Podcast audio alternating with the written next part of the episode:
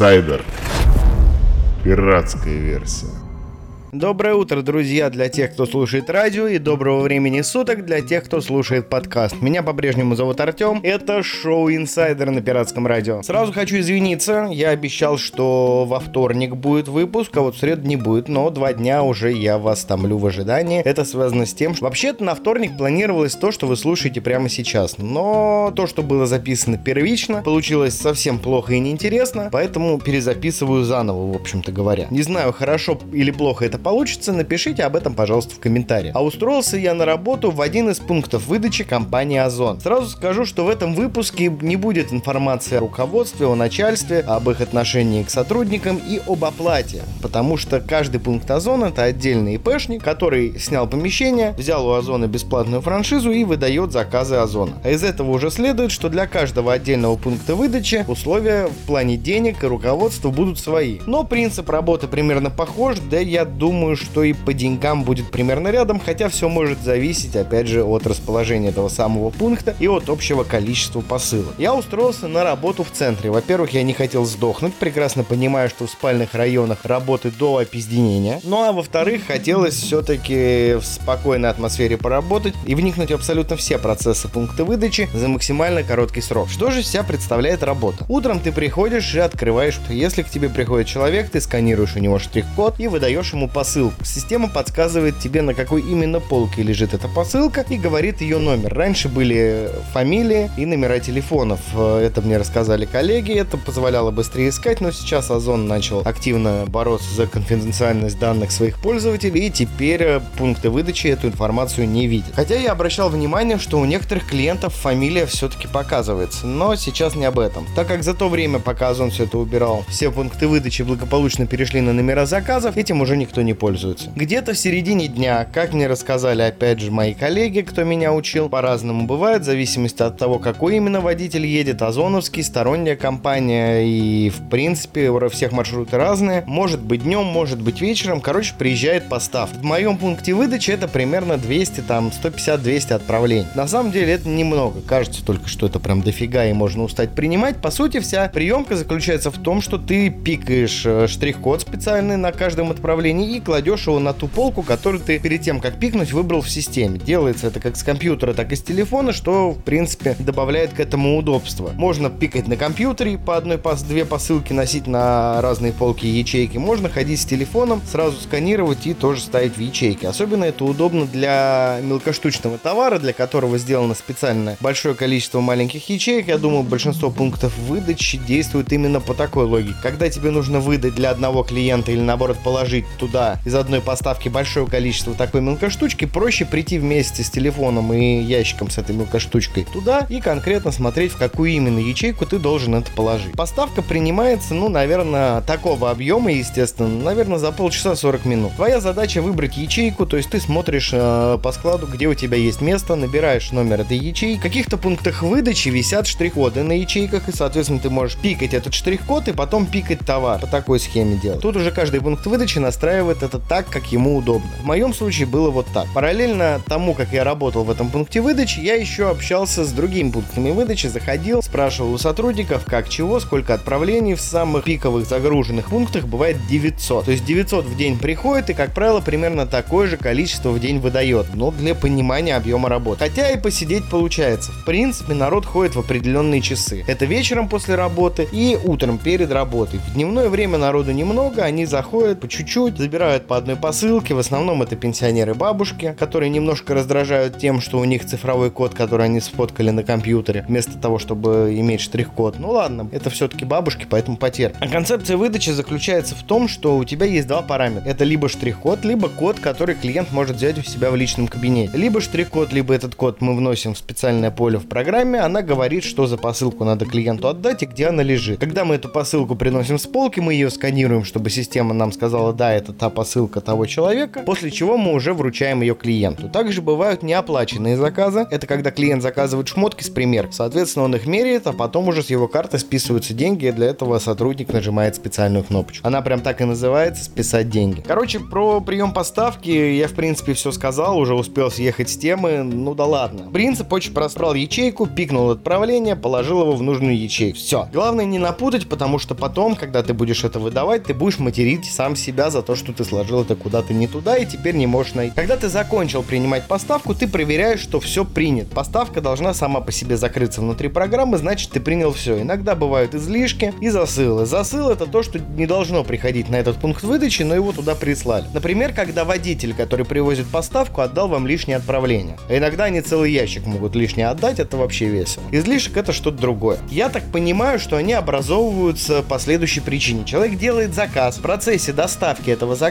он от него отказывается и, соответственно, товар уже не должен оказаться на пункте выдачи. Но так как процесс логистики и его движения уже запущен, такой товар приходит на пункт выдачи как излишек. Он просто возвращается на склад так же, как и засыл. Помимо этого есть селлеры, это продавцы. Да, Озон, Валберис и Яндекс.Маркет это не интернет-магазин, это маркетплейс, на котором торгуют разные продавцы. Некоторые продавцы привозят свой товар на центральный склад Озона, на распределенные пункты, когда их у него много. А когда у них заказов чуть-чуть, они приносят их на пункты выдачи. Мы их принимаем, складываем в специальное отдельное место и потом вместе с возвратами отправляем их на склад. То есть, когда водитель приносит нам поставку, мы отдаем ему возвраты и селлеров. А возвраты появляются по двум причинам. Первое, это клиент посмотрел посылку, сказал, что он забирать ее не будет. Она, например, бракована, ему, например, не подошел размер или просто что-то не понравилось. Или он просто ебанутый, ну а ебанутых немного позже. Он ее возвращает, и она попадает в возвраты. Мы ее отправляем на склад при следующей поставке. Второй случай, это когда клиент даже не приходил, а просто, например, отменил заказ. Или же не пришел в тот срок, который отведен на хранение этого заказа на пункте выдачи. В общем-то, с поставкой все. Естественно, до ее приезда ты должен оформить определенным образом возвраты, определенным образом селлеров и определенным образом те тарные ящики, это такие пластиковые коробки, в которых все приезжает. Вот те тарные ящики, которые тебе приехали в прошлый раз и остались пустыми, ты их должен определенным образом оформить, чтобы отправить их обратно на склад. В остальное время ты занимаешься тупо выдачей заказов и приемом маленьких поставок. Это те самые селлеры, это Озон Fresh, это экспресс-доставка, приезжает отдельно от основной поставки. Это такие же заказы, которые просто принимаются и выставляются на полке. Селлеры складываются отдельно, отправляются с возвратом. Ну а так в основном выдача. Человек приходит, показывает штрих-код, открывается его список посылок, ты идешь, собираешь их по складу,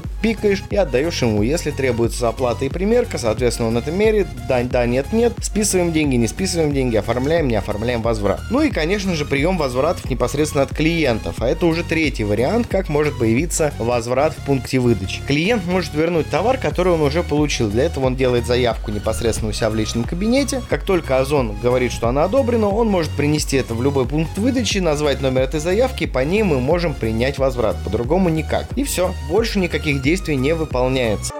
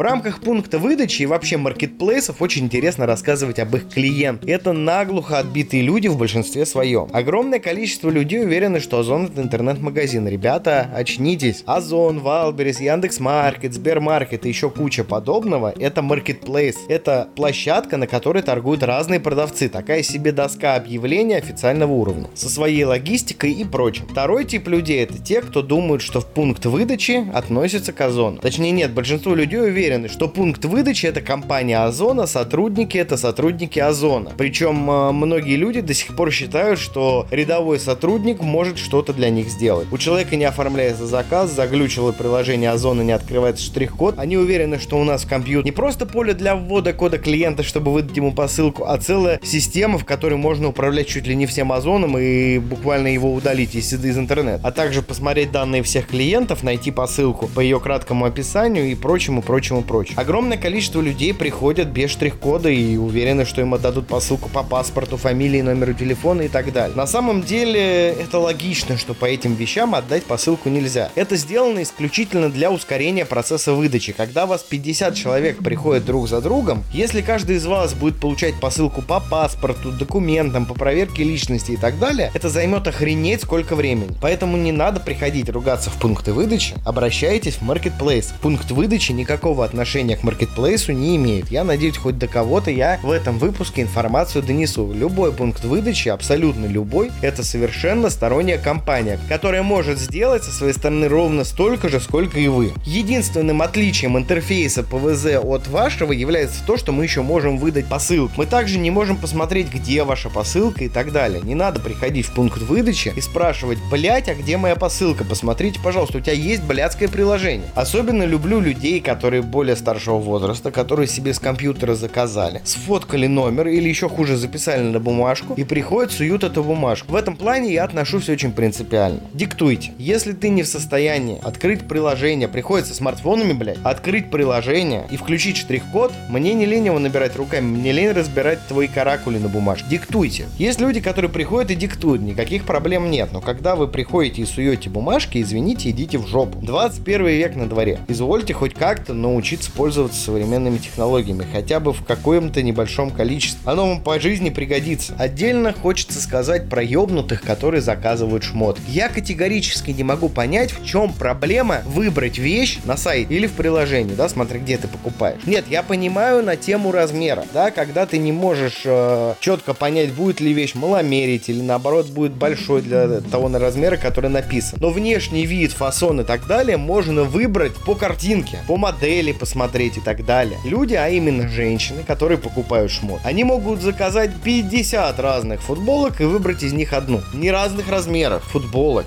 Я не понимаю категорически, зачем ты, блядь, заказываешь в интернете, если ты не в состоянии в интернете выбрать. Если ты не можешь, не умеешь по картинке в интернете на сайте выбрать то, что тебе надо, тебе надо обязательно посмотреть, потрогать, блядь, тогда пиздуй в магазин. Но это уже чисто накипел. Потому что когда ты понимаешь, на чем зарабатывает пункт выдачи, а зарабатывает он только на выданных посылках. И вот эти 50 посылок, которые надо принять, потом этой курице выдать, потом эта курица 49 тебе вернет. Тебе эти 49 надо аннулировать, потом сложить в ящик, потом отправить. А еще, скорее всего, я сейчас уже с позиции владельца пункта выдачи, который много чего мне рассказал. Вполне вероятно, что тебе прилетит, что что-то, блядь, из этого потеряно. Так сейчас еще вот на момент, когда я, по крайней мере, работал, Озон включил для всех такую штуку, как оплата после примерки. Это означает, что любой человек бесплатно, ничего не оплачивая, может заказать любое количество барахла себе и выбирать на пункте выдачи, сколько ему вздумается, а оплатить по факту только один. То есть для ебанутых раздолья. Заходи, заказывай весь ассортимент условных юбок на Озоне, выбирай любую из всех, что тебе привезут, хоть их будет 400 штук, и оплачивай одну. А пункту выдачи с этим ебаться. И при этом ничего не зарабатывать на это. По-моему, это какая-то хуйня не находится. Хотя давайте будем честны. Многие говорят, что про Озон, что про Валбери, что про Яндекс, вообще про пункты выдачи, что зарабатывает здесь только Marketplace. На самом деле, наверное, это близко к правде. Больших денег пункт выдачи, особенно не в спальном районе, где приходит 900 тысяч отправлений в день, не приносит. Он нужен для того, чтобы отбивать помещение. Иными словами, если человек арендует большую площадь под свой основной бизнес, небольшой кусок этой площади он может сделать пунктом выдачи маркетплейса и отбивать аренду. Все. Как правило, больших денег там не заработает. К сожалению, я не застал такую вещь, как Озон Банк. В моем пункте выдачи ее только подключили включают, но, возможно, когда-нибудь я специально устроюсь в пункт выдачи еще раз, чтобы рассказать вам и об этом. Сегодняшний выпуск получится достаточно коротким. Это связано с тем, что каждый пункт выдачи это по сути своя отдельная компания. Поэтому я не смогу поднять здесь тему руководства, заработной платы, условий труда и графика. В моем случае начальство было неплохое и по графику предложили все здорово, и по деньгам все хорошо. В любом случае, если надумаете работать в пункте выдачи Озон, работа-то не пыльная, но все-таки, возможно, хороший пункт выдачи вам придется поискать. На этом у меня все. В следующий раз мы вместе с моим коллегой расскажем про работу в отделе входящих обращений банка Тинькофф. А еще приятная новость. Яндекс э, самокаты выплатили мне деньги. Зарплата пришла, а это значит, что выпуску про Яндекс быть. Он будет большой и такой единый. Я обязательно съезжу, получу сумку курьера Яндекс Еды. Поработаю в Яндекс Еде, поработаю а, еще смену в самокатах и, возможно, с третьим а, местом будет либо такси, либо Яндекс Доставка, либо Яндекс Лав. Что-то из этих трех. Пишите в комментариях, что из этого выбрать. Это будет один большой общий выпуск про Яндекс. Скорее всего, он будет немножко длиннее, чем обычные наши выпуски, в районе часа, но постараемся сделать его максимально интересным. Кстати, мы сократили хронометраж выпусков примерно до 20 минут и убрали музыкальные паузы. Оцените, как вам такой вариант, и также пишите про музыкальную подложку, которую мы добавили на монтаже. Нужна она или лучше ее убрать. На этом у меня все. Это было Пиратское радио, шоу Инсайдер. Пока-пока. Пиратское радио. Еще раз привет, дорогие друзья, меня зовут Артем, я один из ведущих и основателей пиратского радио «Рок Волна». Это обращение записывается для того, чтобы сообщить нашим слушателям, которые присутствуют в разных каналах связи с нами, кто-то слушает подкасты, кто-то слушает радио, и мы очень благодарны вам за это. В общем, идея данного небольшого обращения сообщить вам о том, что мы уходим на ближайшую неделю, даже чуть побольше. Вот, сегодняшний день является последним летним эфирным днем для пиратского радио. Теперь мы вернемся только в первый день осени, 1 сентября 2023 года. Мы надеемся, что вы останетесь с нами, мы очень будем скучать и ждать встречи с нашими слушателями. А пока нас не будет, наслаждайтесь крутой музыкальной подборкой от холдинга RW Media, которые собрали в свою коллекцию всю классную рок-музыку, которая есть в мире, а также добавили в свой плейлист все композиции наших друзей-музыкантов, которые присылали песни нам в ротацию за все время существования пиратского. Друзья, до встречи 1 сентября, сделаем что-нибудь обязательно такое зажигательное, интересное. Выпустим, наверное, и инсайдер, и вечернее шоу в один день. Будет круто. До скорых встреч. Спасибо, что вы с нами. Пока-пока.